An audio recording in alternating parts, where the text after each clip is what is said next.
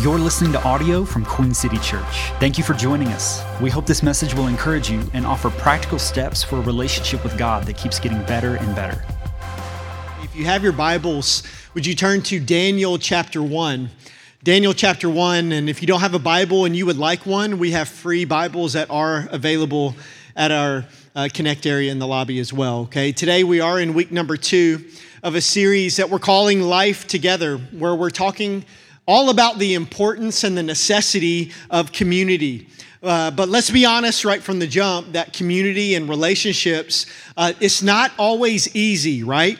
Like relationships have a way of being like our greatest source of joy and at the same time being our greatest source of pain. And relationships are not easy just in general, but especially in the 21st century in the United States.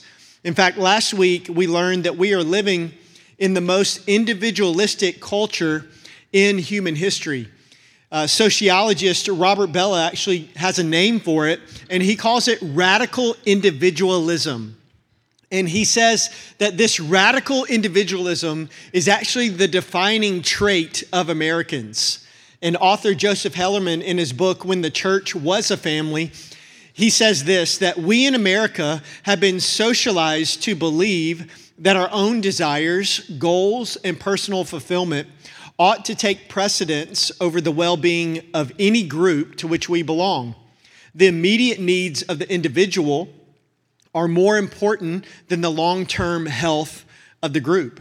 Now, that is a picture of this radical individualism. That's what it looks like. But we have to understand that that life actually comes at a cost that that life living life with this radical individualism it has a price tag.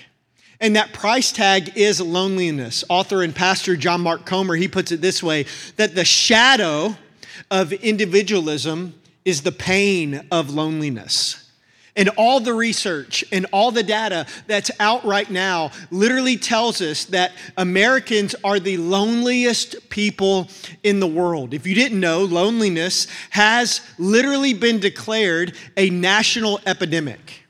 And my goal in this series is to shine a bright spotlight into what's really going on in our culture today and how that's affecting us, and try to convince you that one, it's not working out, and number two, that God's way of life is so much better. Because he says this in Genesis chapter 2, verse 18. He says, It isn't good for us it's not good for people to be alone. And by the way, read through your Bible and start with Genesis chapter 1. The very first thing that God says that isn't good is right there. It's that verse. And the first thing that God says isn't good is being alone. Listen, God never designed life to be lived alone. From the very beginning, from day one, He created us to be connected. He created us to be in community. He created us to live life together. And we've chosen as a team to strategically put this series right before one of the biggest things we've ever done as a church and that is launching of our life groups, which is our brand new year round groups model that starts next month in February. We decided that we were going to take an entire series to talk about the importance and the necessity of community. And I just want you to know that this is something that we are working really hard right now behind the scenes, that we've been working on this as a team for over a year to make sure that we're ready to be able to launch this really well. And let me just tell you, I am so excited excited for these to start. Like, I believe with all my heart, this is no fluff. I believe with all my heart that this has the ability to be the most significant thing that we've ever done as a church. I think it has the potential to completely change your life. I think it has the potential to help you get more connected to other people than ever before. And most importantly, I think it has the potential to help you grow as a follower of Jesus and as a disciple of Jesus like never before. And our dream with our life groups is that you would experience what we're calling biblical community. And here's our definition of that that you would experience a group of people that I'm intentionally following Jesus with. I'm telling you, you need this. And I want you to know that our church is going all in on you experiencing this in 2024. If we get one thing right this year, which I hope we get a lot of things right. But if we get one thing right, I want it to be this. And here's why. You ready? Because we need it. Because everything in our culture is screaming that we need this. Like, we need this. You need this. I need this. I don't care who you are. I don't care your age. I don't care your stage of life. I don't care if you're a newborn parent and it's super hard to do anything outside of just the normal daily routine. I don't care what your personality type is. If you're an introvert, if you're an extrovert, we all need this. Just like the air right now that we're breathing in our lungs to keep us alive, I'm telling you, we need this biblical community. And uh, today, you pick one of the things about today that makes it so awesome that you're here is right after this service at 1245 uh, we're having a life groups vision meeting and we've had a lot of different meetings about life groups but this is just a very short meeting that's designed to just give you the whole vision to tell you all about it it's not showing up and you're signing up. It's not showing up and you're going to lead something. No, it, all this is is just an ability for you to be able to hear the full vision in detail, to maybe ask some questions that you have. And so I want to invite you to be able to hang out with us after this service. We'll have food available for you, um, and it's right out these doors to the right. Would love for you to be at this meeting today that's right after service, okay? Now, this week, I'm so excited to dive into God's word because we're going to take a look at three guys in the book of Daniel who were committed to this principle. They were committed to community. They were committed to living life together. And I want us to see how that decision to be committed to that actually changed and impacted their life because I think if we commit to it, it'll change our life in the same exact way. So today, if you're taking notes, which I hope you are, I want to share a message that I've simply entitled The Benefits of Community. That's what we're going to talk about today the benefits. Now, there are some, some hard things about community, and we'll talk about those later, but today we're going to keep it positive and we're going to talk about the benefits of community. And before we jump into the text, let me give you a little bit of context before we read. In, in 605 BC, the nation of Israel was taken captive by another nation called Babylon. And this was the world's superpower at the time. It was a very secular, godless nation. And when they conquered Israel, they began to take Jewish young men back to Babylon as slaves. And that's where we pick it up in Daniel chapter 1, starting in verse 4. And it says, Select only strong, healthy, and good looking young men. Now, most scholars believe uh, that the, who they were looking for was young men between the ages of 15 and 16 years old.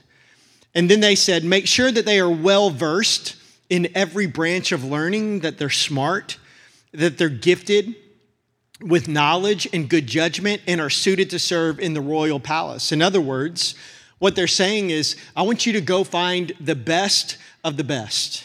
So find the very top, find the best, the most talented find the best of the best, and then train these young men in the language and literature of Babylon. Now, here's why that is so significant.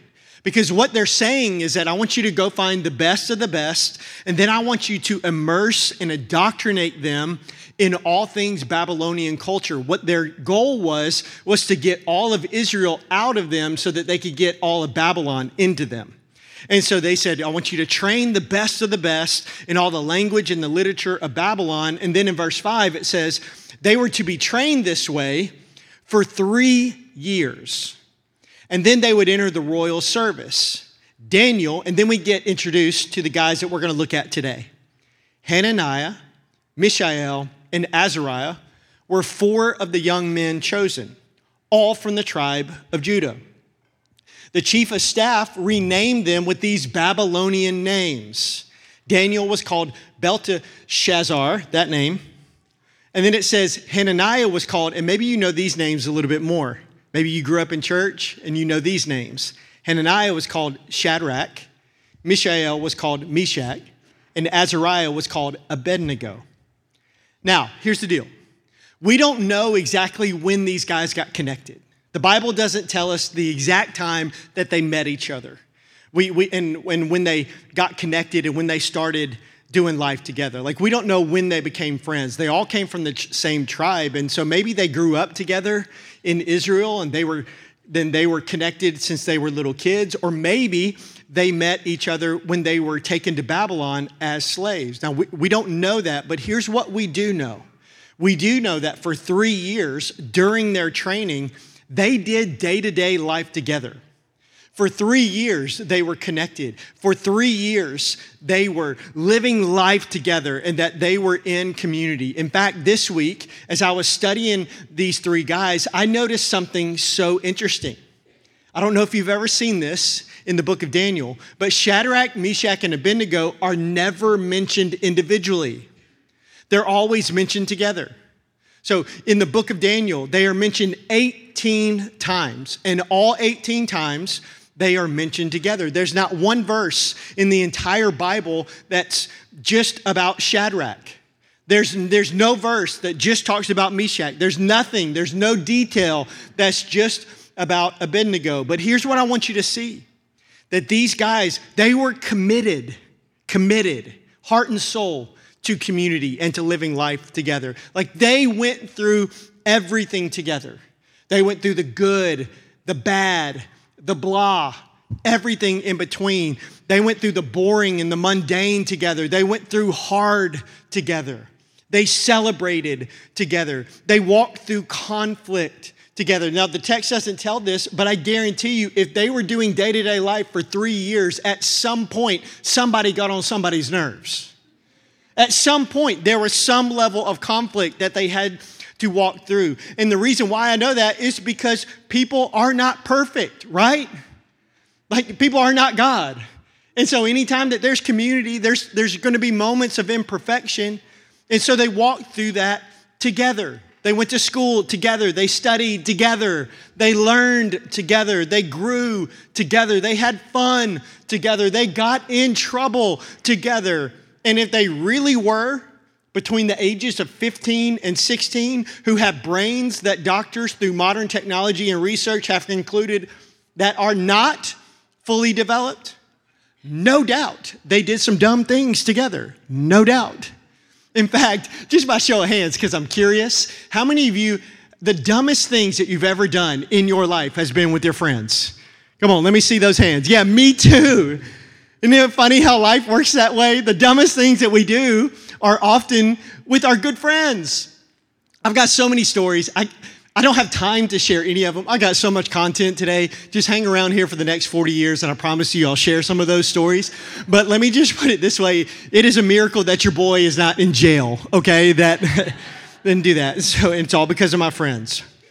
But I want you to see when you look at these three guys' stories, I want you to notice and lock in on the fact that they were committed to community that they were committed to living life together. And as I look through their story this week and in preparation for this message, I began to see that commitment led to benefits. In fact, I want to share just three benefits of community. And here's number one I see it in their story that our community, it affects our future. I want you to write that down. Number one, our community affects our future. And we actually see this principle all throughout the Bible. In Proverbs chapter 13, verse 20, it says, Walk with the wise, live life every single day with, with wise people, and guess what will happen to you? You'll become wise. Associate with fools, and that'll lead to you getting in trouble. 1 Corinthians chapter 15, verse 33 says, Bad company, it actually corrupts good character. Listen, we have to understand that your community and your relationships, the people that are in your life affect your future way more than what you know. Because when you read their story, you see that their futures were drastically affected by the relationships that they had with each other. Let me show you this in Daniel chapter 1. It says this in verse 18 when the training period ordered by the king was completed, so when that three years of training was up, the chief of staff brought all the young men to the king, King Nebuchadnezzar and the king talked with them, and no one impressed him as much as Daniel, Hananiah, Mishael, and Azariah. So they, together, they entered the royal service. And whenever the king consulted them in any matter requiring wisdom and balanced judgment, he found them 10 times more capable than any of the magicians and enchanters in his entire kingdom. And then later, in Daniel chapter 2, in verse 49, Daniel gets a promotion. And listen to what his response after he gets promotion. It says that at Daniel's request, the king appointed Shadrach, Meshach, and Abednego to be in charge of all the affairs of the province of Babylon while Daniel remained in the king's court. So Daniel got a promotion. He says, Wait, I've got to help my other friends be able to go where I've gone, and they need to be able to have a promotion. Listen, their community with each other affected their futures. Like they pushed each other, they made each other better, they had each other's backs, they advocated for one another. They went further together than they ever could have gone alone. Now, 2024 is actually a very big year for me. It's a significant year. It's one of those years where it just seems like there's all these major markers in my life and in my family's life. Uh, for one, my wife and I, we are celebrating 20 years of marriage this year. Come on, somebody. 20 years. Uh, that my, my sons have big birthdays this year, but also it's a very significant year for me because this year in June actually marks 25 years that I've been following Jesus. 25 years ago, I went all in with God. And um, I grew up in church, but like 25 years ago, I went all in with God and I haven't looked back since. And so it's 25 years, but I've also uh, hit, I'll hit 20 years of full time ministry this year. And so one of the things that I've learned with both of those things, both with following Jesus personally for 25 years and, and by being in full time ministry over the last 20 years, if you were to ask me, what are some of the biggest things that you have learned in that time. Let me tell you what will be in the top five. It's this principle right here. Your relationships will determine the quality and direction of your life. I'm telling you, that is something that I've learned, and it's true. I have put this to the test. Your relationships, my relationships, they will determine the quality of your life and the direction of your life. And I'm convinced of this now more than ever, more than any other thing. And if this is true, guys, if this is true, then I want the people closest to me to love Jesus. I want the people closest to me to love the church. I want people who love God's word, who love people, who are generous, who are passionate, who aren't apathetic, people of courage, people of faith, people of joy, people of conviction, people who always push me to live for God, who always push me to follow Jesus, and who have a way of making me better in every single area of my life. I'm telling you, I want my relationships to look like this verse in Proverbs chapter 27, verse 17.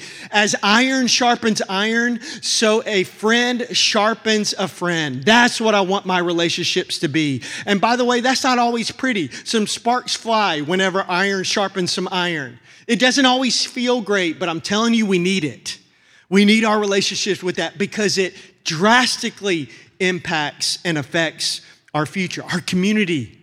It affects our future. Here's the second thing I see in this story, and that is that our community also it affects our faith. Not only does it affect our future, but our community affects our faith. If you read a little bit further, in Daniel chapter 3, it really is the most well known story about Shadrach, Meshach, and Abednego. This is the one that you were probably taught in VBS. This is the story that was immortalized in this classic episode of Veggie Tales. Come on, how many grew up on Rack Shack and Benny? Come on, is this taking you back right now? Is taking you back? The, the theology of Veggie Tales is so good. It shaped a generation, it really did. And this is the story in Daniel chapter 3 Rack Shack and Benny is what we're talking about. And in Daniel chapter 3, if you read through it, you see that Nebuchadnezzar, who's the king of Babylon at the time, he makes this gold statue of himself and he, and he passes this law that every person in Babylon, no exceptions, is to bow down and worship this statue when a certain song is played. But when you read through it, you see that Shadrach, Meshach, and Abednego, they refuse to bow. When everybody else would bow down, they had the conviction and the courage to stay standing. And when the king finds out that these three guys aren't bowing down at the appropriate time, he loses his mind. In fact, let's read this in Daniel chapter 3, starting in verse 13.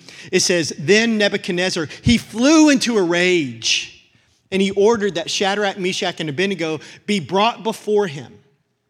And when they were brought in to the king, Nebuchadnezzar said to them, Is it true, Shadrach, Meshach, and Abednego, that you refuse to serve my gods or worship the gold statue that I've set up? I will give you one more chance, just in case you didn't understand. I'll give you one more shot to bow down and worship the statue I've made when you hear the sound of the musical instruments. But if you refuse, you will be thrown immediately into the blazing furnace. You will lose your life. And then, what God will be able to rescue you from my power. And then listen to their immediate response. Listen to their faith. Very next verse, verse 16. Shadrach, Meshach, and Abednego replied. Pause. Which one of them talked? Was it Shadrach? Was it Meshach? Oh, Abednego, he just he had a way with words. It must have been him. The Bible, here's what the Bible says the Bible says that all three of them replied. So, did they say it in unison? Have they been practicing? Did they just decide, okay, guys, we've been practicing for this back in our room. So, on the count of three, let's one, two, no. Maybe, I mean, maybe. Or were they so unified were they so on the same page? Were they so one in heart? Were they so on the same mission that when one of them spoke, they all spoke? I don't know. But I do know that the Bible says that they all replied, and here's what they said Listen to the faith. O Nebuchadnezzar, we do not need to defend ourselves before you. If we are thrown into the blazing furnace, the God whom we serve is able to save us. He will rescue us from your power, your majesty. But even if he doesn't, we want to make it clear to you, your majesty, that we will never serve your gods or worship the gold statue that you have set up. I love that, even if he doesn't faith. And I had this thought preparing for this week. I wonder if they would have had the same faith, that same courage, that same conviction if they were alone. If it was just Shadrach, would that have been the response? That was just Meshach, just Abednego. Would they have had the same faith, that same courage, that same conviction? See, I believe it is so much easier to take a stand for what's right when you stand together. In fact, write down this principle commitment, conviction, and courage are stronger in community. That is a true principle. I'm telling you, commitment, conviction, and courage are stronger in community. And by the way, that's what we need. We, as followers of Jesus, right now, we need all three of those now more than ever because long gone are the days of cultural Christianity. Long gone are the days when Christianity is simply this neat, compartmentalized part of our lives, this hour on Sunday morning. Long gone are the days when you just would check off a religious box casually and then be halfway in and halfway out. The world that we live in demands that those days are long gone. And right now, I'm telling you more than ever, we need commitment conviction, and courage. And all three of those are so much stronger in community. The late, great Billy Graham, he put it this way that courage is contagious. That when a brave man takes a stand, the spines of others are often stiffened. God, we need that so bad. Our community, it affects our future. Second, our community affects our faith. And then number three, our community affects our freedom. It does. It affects our freedom. Because even though they had that, but even if he doesn't, faith, they still got thrown into the furnace. They still got thrown into the fire. But look what happens next in Daniel chapter 3, starting in verse 23. It says, So Shadrach, Meshach, and Abednego, and notice this detail, securely tied, fell into the roaring flames. But suddenly, Nebuchadnezzar jumped up in amazement and exclaimed to his advisors, Didn't we tie up three men and throw them into the furnace? Yes, your majesty, we certainly did. They replied, Look, Nebuchadnezzar shouted, I see four men. And most scholars believe almost unanimously that the fourth man was Jesus in that fire. Let me just encourage some of you that are going through something hard right now. You're going through something challenging right now. It feels like you're walking through a fire right now. Can I tell you with full confidence that Jesus is right there with you? And it says, I see you. I see, I see four men. But listen to this detail. Listen, oh, this is so good. Circle it in your Bible. Unbound. Walking around in the fire unharmed. And the fourth looks like a God. So, listen, did you catch it? They went into the fire together, securely tied. But then they came out of the fire together, unbound. Listen, we were never designed to go through the fire alone. We were all designed to go through fires together. Because when we go through the fire together, we find freedom. I don't know if you know this, but God's plan for your freedom is actually other people. Let me show you. 1 John chapter 1 verse 9. It's an amazing verse and it says if we confess our sins, talking about if we confess our sins to God, it says he is faithful and just and will forgive us our sins and purify us from all unrighteousness. And this is what happens at, at, salvation. This is what happens when we give our lives to Jesus. This is what happens when we get saved. We confess our sins to God. We confess our need for God. We confess the fact that we cannot clean up ourselves that we can't do it by ourselves, that we need a Savior. This is what happens. And when we make that confession, it says He purifies us. In the original language, it's where we get that line where it says He makes us white as snow. And He makes us that clean, that pure. And that He literally takes away all unrighteousness. That means all the ways that we are not right before God, and that He takes it away. That's what happens at salvation. But the Bible actually talks about another confession. And this is what it says in James 5:16, confess your sins not just to God, but to each other and pray for each other. Why? Because it's to experience something totally different so that you may be healed. Let me say it this way. According to God's word, we go to God for forgiveness, and then we go to God's people for healing. That we go, it's two different confessions. That we go to God for forgiveness. So maybe you're here and you need forgiveness of your sins. Maybe you've never given your life to Jesus. Maybe right now you're far from God and you need to go before God and say, God, I need you. And He can, in a moment, in an instant, that He can forgive you, make you clean, take away all unrighteousness. But you still need to experience that other one. And I'm telling you, for some of you, this is why you are forgiven, but you're not healed. For some of you, you're forgiven, you're saved, but you're not free. This is why, for some of you, you repeat the same sin over and over again, why you're in the same cycle all uh, over again, because every single time you mess up, you only go to God. Now, please hear me loud and clear. God is always full of love, He's always full of grace, He always is full of forgiveness. He will always give you another chance. There's nobody more patient, more faithful, more compassionate more merciful than our God. He will give you unlimited chances. He will never, ever, ever, ever, ever reject you. And He will forgive you each and every time. That is the God that we serve. But that doesn't mean that you'll be free.